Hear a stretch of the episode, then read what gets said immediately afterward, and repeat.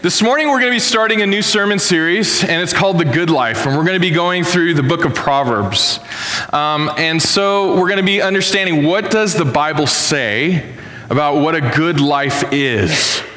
And so, here, here's my I'm just going to start us off with a question this morning. What do you think of when somebody says the good life? I know I have my own, uh, you know, subjective ideas of what the good life is. For me, the good life is sitting on a beach somewhere with, you know, Marianne coming up with a pina colada. and we're both sitting there, and there's probably not another human being as far as the eye can see, and all I can hear are the waves crashing on the sand. You know, it's like a Corona commercial, right? It just zooms out, and all of a sudden you just see these people's feet just crisscrossed on. Or some of us might think, oh, the good life is, you know, um, my kids just always obey me, right? Or um, I have enough money in my bank where I could just, like, I have an unending bank supply of money and I could just go buy whatever I want. And so whenever someone says the good life, that's really subjective. Because we all kind of have our own hedonistic tendencies to kind of slip into, you know, the hammock or whatever it is. I mean, I love the, the uh, reclusiveness of vacation. Marianne loves the New York hustle and bustle. Whatever your good life is, that's not what Scripture's talking about when it says the good life. And so, what we're going to do is we're going to say, God, what is the good life? If it's not this subjective idea that I apply to what I think it is, and you have an objective life of what is good, an idea of what a good life is, how do we find that? And the book of Proverbs helps us understand what it is the good life what it is for the believer, what it is for those of us who said we're Christians, we put our hope, we put our trust in Jesus Christ as our Lord and Savior. What is this good life if it's not just subjective, whatever I think it should be? And so, can you give me a moment here and can we do a little bit of a teaching? Is that okay? Not really a preaching moment here, but I'm going to give you guys some, some handles on how we should approach the book of Proverbs. Um, so I'm going to give us nine things, and you can write these down. And, and you know the cool thing about Proverbs? There's 31 of them. You can read one every day, and you can read for the month. And it's really easy to do. All right? So the reason why I'm saying that is because often we read the book of Proverbs wrongly and so we kind of view it as something that is not. But as we go through the book of Proverbs and this series, it'd be helpful for you to be able to read one each day. And these things will help you kind of approach the book rightly. Okay? So, number one, we should understand that every culture and every other religion has their own form of Proverbs, right? Whether you're a Buddhist or you're, uh, um, you're into Hinduism or Shintoism or whatever it is, every other religion and culture has their own form of ancient writings of wisdom. Now, here's the difference between Proverbs for us they're not just wise sayings, quid pro quos, they're not just a bunch of quips that we just go, oh, that was good and that's helpful and that'll change my life. They're actually the words of God Himself. And what you'll find also with other, other proverbs or even worldly proverbs, they contradict themselves sometimes. Scripture never contradicts itself. So here's an example uh, Too many chefs spoil the stew, right? Isn't that a proverb? Kind of a worldly proverb? Is it? Kind of a saying? well, then on the other side of it is like uh, many hands make light work. Well, which one's right? You know? So the Bible never contradicts itself. Uh, what else do we have here? I want us to understand that we cannot just pick snippets from Proverbs. When you're reading the book of Proverbs, sometimes the temptation is to go, Well, I have this situation in my life right now, and so I'm going to p- find a proverb somewhere that fits into the, what I'm going through. And so, oh, okay, there, there it is. And so, what we do is we run into the danger of taking the book of Proverbs out of context. We have to read Proverbs as a whole, as the big narrative, is to understand what was the author's intent when he wrote all of these together. And so we, we build them all together so that when, when we do read that one little snippet, it's in the context of the whole. And so often we, we have these little things on the back of our toilet, you know, that like say, oh, it's like this little nice thing, nice saying for the day, and we take it out of context. We can't read the book of Proverbs like that. It has to be over a whole. Uh, how, how else? Okay, here's, here's a big one. How many of you ever heard that the book of Proverbs is a book of promises? I have. I was actually taught that. It's wrong. The book of Proverbs is not a book of promises. It's not a book where we can go, God, you said this right here, so okay, two plus 2 equals 4, right? If we were to kind of mathematically turn the book of Proverbs into an equation. And we read it like that, and so we go to these situations like Proverbs 22, where it says, Train your children up in the way of the Lord, and they will not depart from it. And so we, we claim that, okay, God, that's a promise, and that is wisdom, but it's not a mathematical equation. It, it let me explain it this way because some of us are saying, well, then, if the book of Proverbs is not a bunch of promises, why does it give us factual statements? Here's how, how we should approach this. If I were to exercise every day, which I never do, but if I were to be like avid, and, and the goal of my exercising is not to be healthy, but it's to look a certain way. Now, most of you guys are going, you don't need to exercise, you already look awesome, right? But if my goal is to get a certain look on my body, that is not guaranteed if I work out, that I'm gonna look like Brad Pitt in Fight Club. As much as I want that to happen. Now, will it, is it wise for me to work out every day?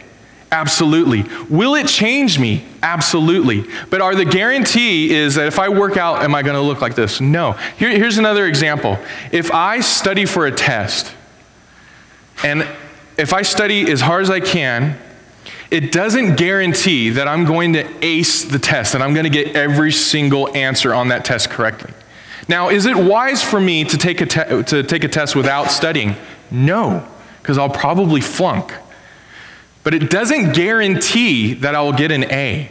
What it does is it points me to a truth that says, hey, this is more about changing you, your character, becoming like this more than it is an exact science result. Does that make sense? And so when we look at the book of Proverbs and go, oh, it's a book of promises, I did this and I did this, how come this didn't exactly happen? We point our fists at God and go, it says in your word here. And God was saying, I wasn't trying to get you to learn a mathematical equation about my word. What I was trying to get you to do is change you from the inside out.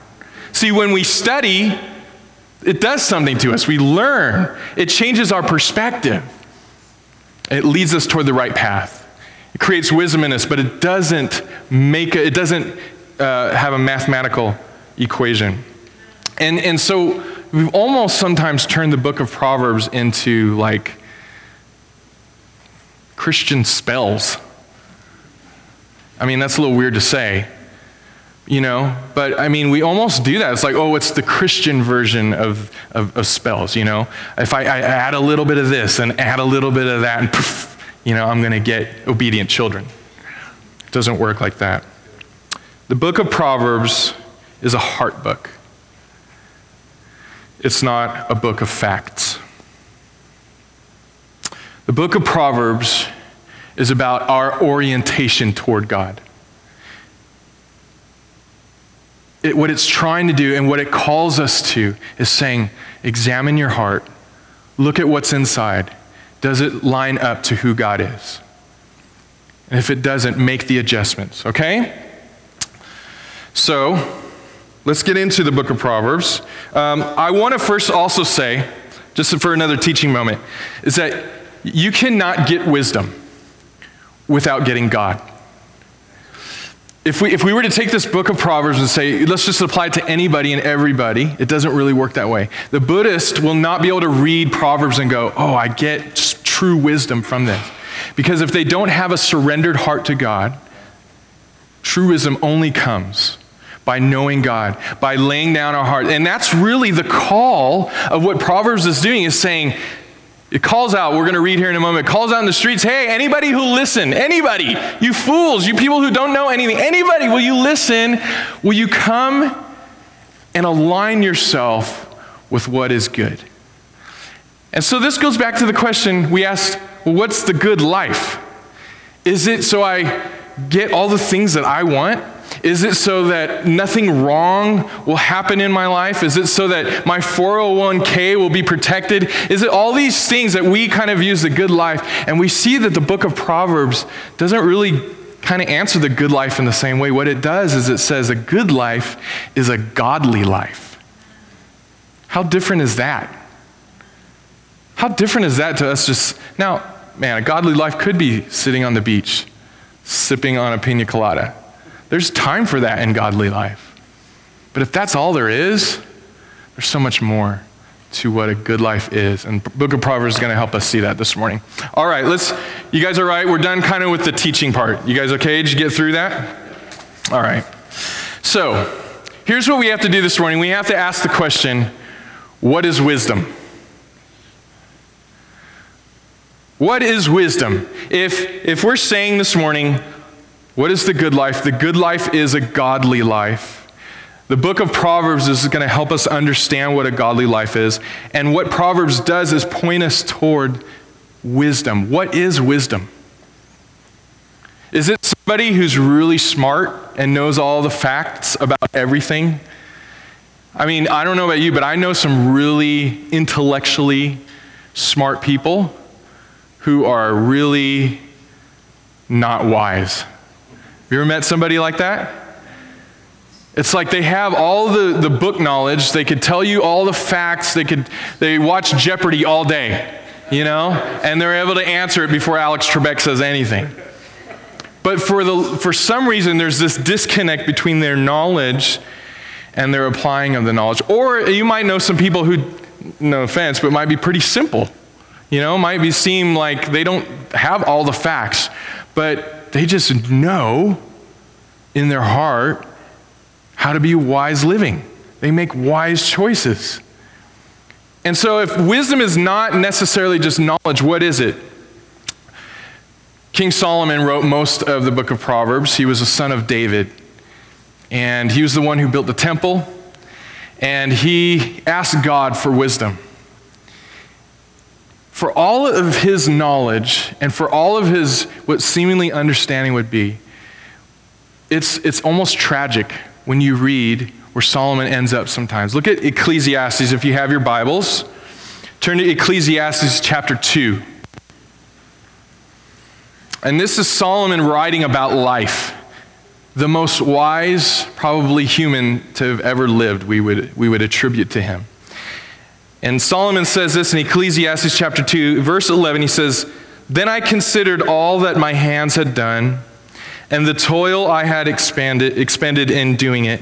And behold, all was vanity and striving after wind, and there was nothing to be gained under the sun. Man, that's kind of depressing. Who, how is it that a guy who would seemingly have a good life. I mean, the richest, you know, like movies are made after him. Solomon's Temple's treasure, right? Like Indiana Jones kind of movies are made about this. He, he had no lack. He had anything that he ever wanted. Everything was at his disposal. He seemed to like know everything. And then he writes this in Ecclesiastes chapter 2. He says, All is meaningless. Well, what's the point? See, we're asking the question this morning what is wisdom? Wisdom is not knowledge. Wisdom is applying knowledge to our lives. Wisdom is obedience in that knowledge. Wisdom is a surrendered heart that says, okay, I'm able to see that this is true and this is prudent in this situation. And not just be able to recognize it, but to be able to apply it to our lives. For all of Solomon's knowledge, you'll see over and over and over again, he didn't apply knowledge. He just kind of did his own thing at moments. And then he comes to this conclusion that all life is meaningless. Wisdom is not just knowing what is godly, it's living, thinking, and emoting godliness. It's honoring God through obedience with a surrendered heart. You ever heard this, this little saying? Knowledge is knowing a tomato is a fruit.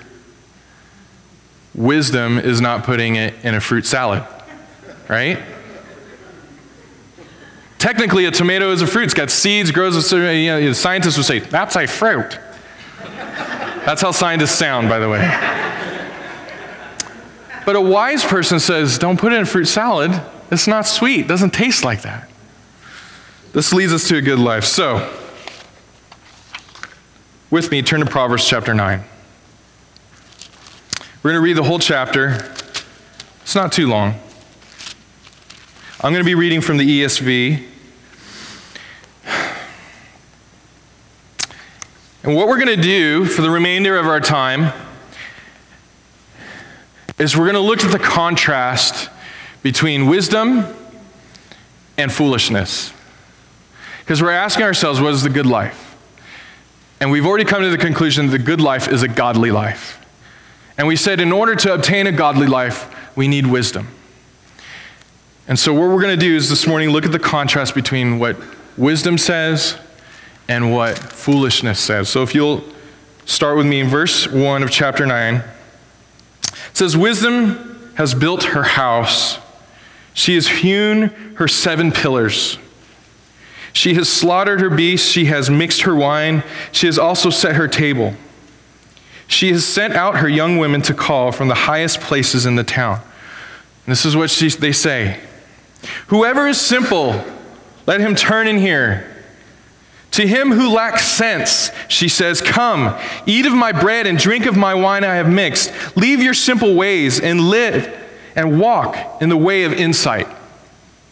Verse 7 Whoever corrects a scoffer gets himself abused, and he who reproves a wicked man incurs, incurs injury. Do not reprove a scoffer, or he will hate you. Reprove a wise man, and he will love you. Give instruction to a wise man, and he will be still wiser. Teach a righteous man, and he will increase in learning. The fear, we've heard this one before, the fear of the Lord is the beginning of wisdom, and the knowledge of the Holy One is insight. Look at verse 11. For by me your days will be multiplied, and your years will be added to your life. If you are wise, you are wise for yourself. If you scoff, you alone will bear it. Now here's the change we, we see in verse 13. We saw, we saw the call of wisdom. Now we hear the call of foolishness. The woman folly is loud. She's seductive and knows nothing. She sits at the door of her house. She takes a seat on the high places of the town, calling to those who pass by, who are going straight on their way. Whoever is simple, let him turn and hear. And to him who lacks sense, she says, Stolen water is sweet, and bread eaten in secret is pleasant. But he does not know that the dead are there, that her guests are in the depths of Sheol. There's two voices that are calling out. You know, it, they're very similar, right? They both say, hey, anybody who's out there, listen, listen, I have something to share with you. It's almost like if you've ever taken a cruise, anybody ever taken a cruise before, and you get off the cruise ship, and immediately what happens? Everybody's like, hey, hey, mister, hey, lady, you know, come over here. We have this, this thing to, to tell you and this thing to sell you and go on this adventure and go on this adventure. And it's like you're getting bombarded by all these people trying to get your money so that you can go, you know, on this excursion for the hour that the, the cruise ship gives you. And so you're all stressed out and you're like, which one do I choose? Who, you know, I, have never met this guy. And, you're, and then you start following the crowd. You know, well, I guess this seems right over here. Everybody's going over here. No one's getting killed. So I think that'll be okay. And then, and then you see these guys over there. Oh, those poor schmucks, you know? And then what happens? You get back to the cruise ship and then people get together and you're like, how was your excursion? How was your excursion? Oh, it was terrible. We paid, you know, a thousand pesos and, and all we did was sit there and look at an iguana. You know, it was horrible. And then this guy's like, man, I went to the best guy. He, he made us tacos. He did all this stuff. We went on jet skis and it was free. You know, and you're like, what the heck? I went to the wrong tourist guide. And that's almost like what's happening here. You have these two people, they're getting off the cruise ship and they're saying, hey, anybody who will listen. But the problem is sometimes we're like, well, which one do we choose? How do we know? You know what I love about the difference between foolishness and wisdom? There's this line in The Lord of the Rings. I always quote The Lord of the Rings, so if you're going to be in this church for a while, just get used to it. But the hobbits, you know, the little guys, the, the halflings, They meet Aragorn for the first time, Strider, Strider, right? And, and he's leading them on this adventure to Rivendell to meet the elves where they're going to get wise counsel. But he's this, he's kind of this foreboding dude. He's just really serious and he's, he's war torn. And he look, you know, all the things. And they, they, they're just, they're not sure because of the way he looks. And Frodo says this, I think, brilliant phrase. He, they say, How do we know we can trust him? And he says, I think a servant of the enemy would look fairer and feel fouler. And I think that's true when we compare wisdom and foolishness, is that wisdom doesn't always appear right away as like, ooh, sexy and beautiful and all these kind of things, right? And like, ooh, it's not all shiny. But it feels fair. It feels right. And it is beauty personified. The thing about foolishness, it looks awesome, right? It's got all the brochures, all the glossy brochures, all it's all word perfectly right. It entices you. It says all these things to draw you in. But there's something about it where you're like, yeah, what's the catch? And we have to be able to allow the Holy Spirit, when we're at that fork in the road, we say, which way do we go? God, show me. Don't let me just pick the shiny brochure. Help me to pick what is beautiful, not just sexy. You know, my wife, she's, she is sexy, okay? And I'm not trying to be crude this morning. She's a sexy woman. But what I love about her most is that she's beautiful. And beauty encapsulates all those things, not just looks, but the inside, the inwardness.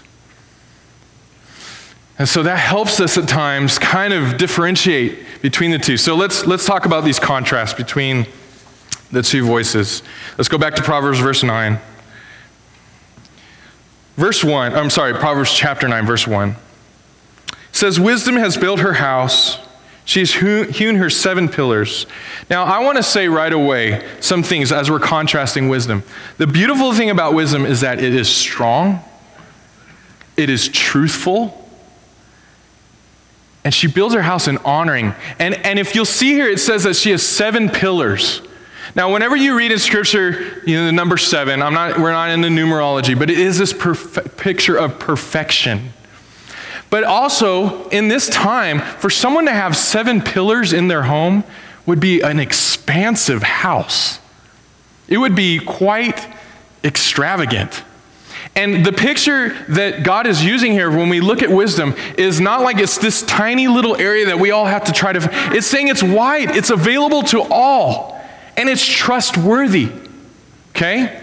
So that's one of the things we understand about wisdom. What else? Look at verse 6.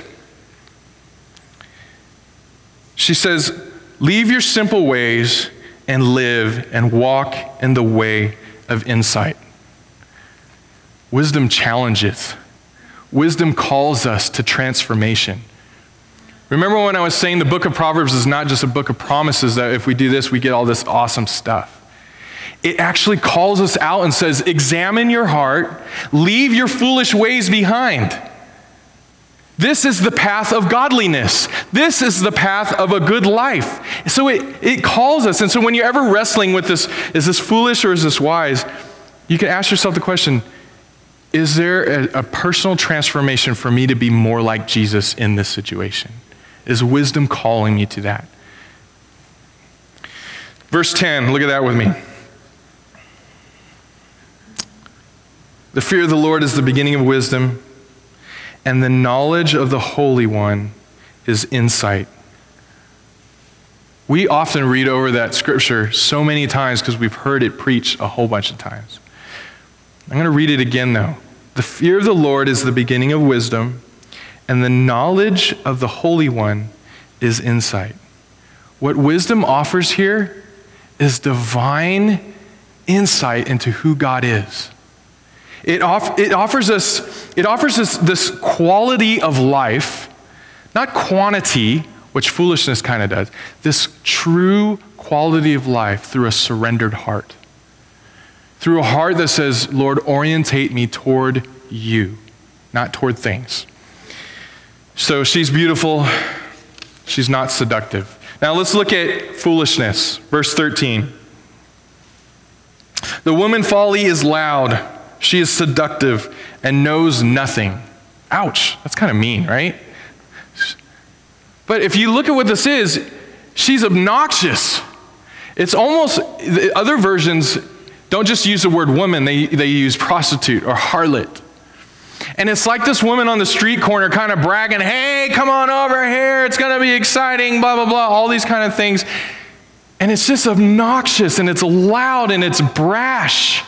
And yes, it gets your attention, but it's just unsettling. It's so opposite to the way wisdom calls out.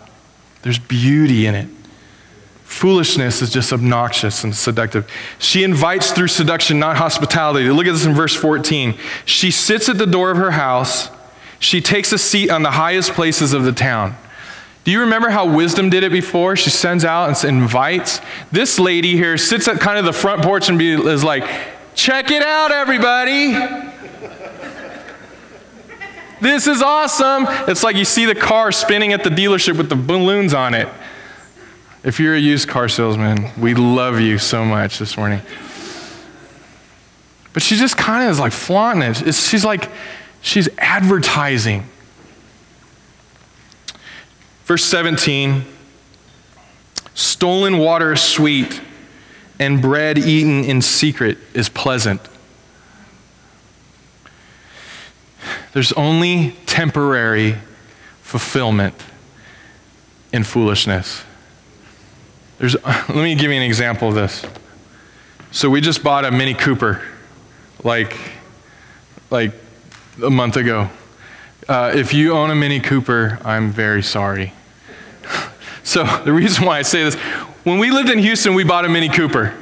We thought it was the coolest, like, little fun. You know, we're gonna be different than everybody. You get inside, it feels like a cockpit of a jet engine, and, it's like it feels like a go kart when you're driving, and it, it brings me back to my youth days. You know, like woo.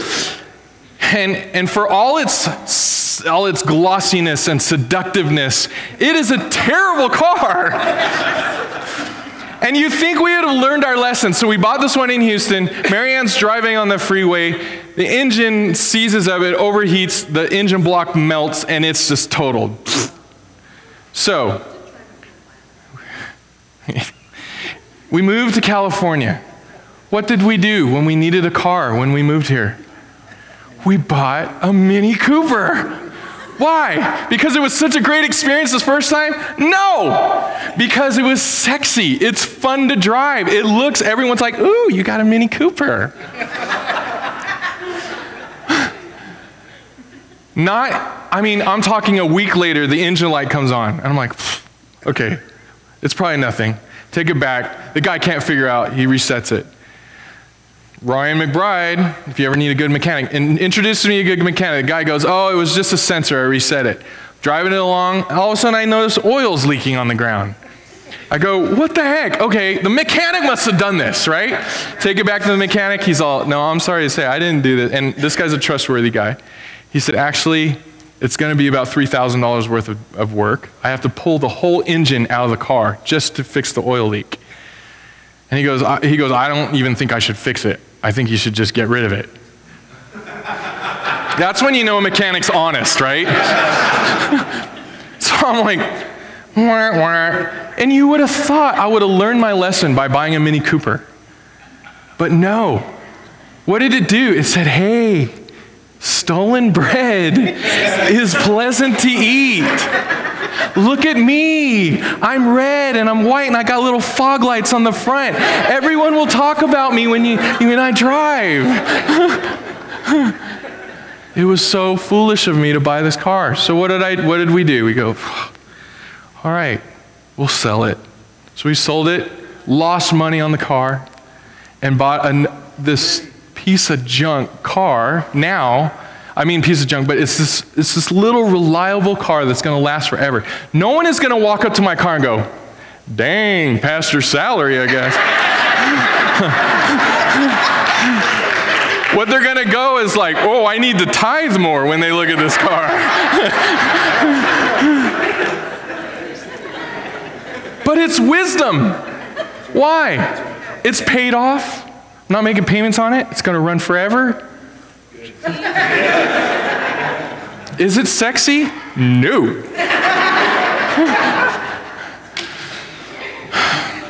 mm. Last thing I want to say is turn back a, a chapter with me to chapter 8. Where am I? Okay. Chapter 8, and we're going to read through verse 22 all the way to 31. And before I read this, I want to preface this morning again. The goal of living a good life is a godly life. How do we get a godly life? Is by making wisdom. The Bible says, make wisdom your sister. There's this intimacy, there's this knowledge, we're, we're kin, we're family. How do I live a godly life? I make wisdom part of who I am. How do I get wisdom? I read it through the book of Proverbs. And what I want to say to us this morning is wisdom is not just this ethereal, kind of nebulous, you know, kind of, I think I got wisdom. Where? It was over there, you know. I want to tell you this morning why, why does the, the Bible use wisdom so much talk about it in these pronouns? She, sister. I think because wisdom is a person. Look at, look at chapter 8, verse 22. This is speaking about how the, the, the, the universe was made. The Lord, and, and, and wisdom is speaking of itself here. The Lord possessed me at the beginning of his work, the first of his acts of old. Ages ago, I was set up at the first, before the beginning of the earth. When there were no depths, I was brought forth. When there were no springs abounding with water, before the mountains had been shaped, before the hills, I was brought forth. Is this starting to sound familiar to you? Before he made the earth with its fields, or the first of the dust of the world, when he established the heavens, I was there. When he drew a circle on the face of the deep, when he made firm the skies above, when he established the fountains of the deep, when he assigned to the sea its limits so that the waters might not transgress his command, when he marked out the foundations of the earth, then I was beside him, like a master workman, and I was daily his delight, rejoicing before him always, rejoicing in his inhabited world, and delighting in the children of man. If we were to turn over to Colossians, where Paul addresses the church in Colossae, you would see him speak of the supremacy of Christ and make a case for the, the grandeur and the, and the godness of who Jesus was.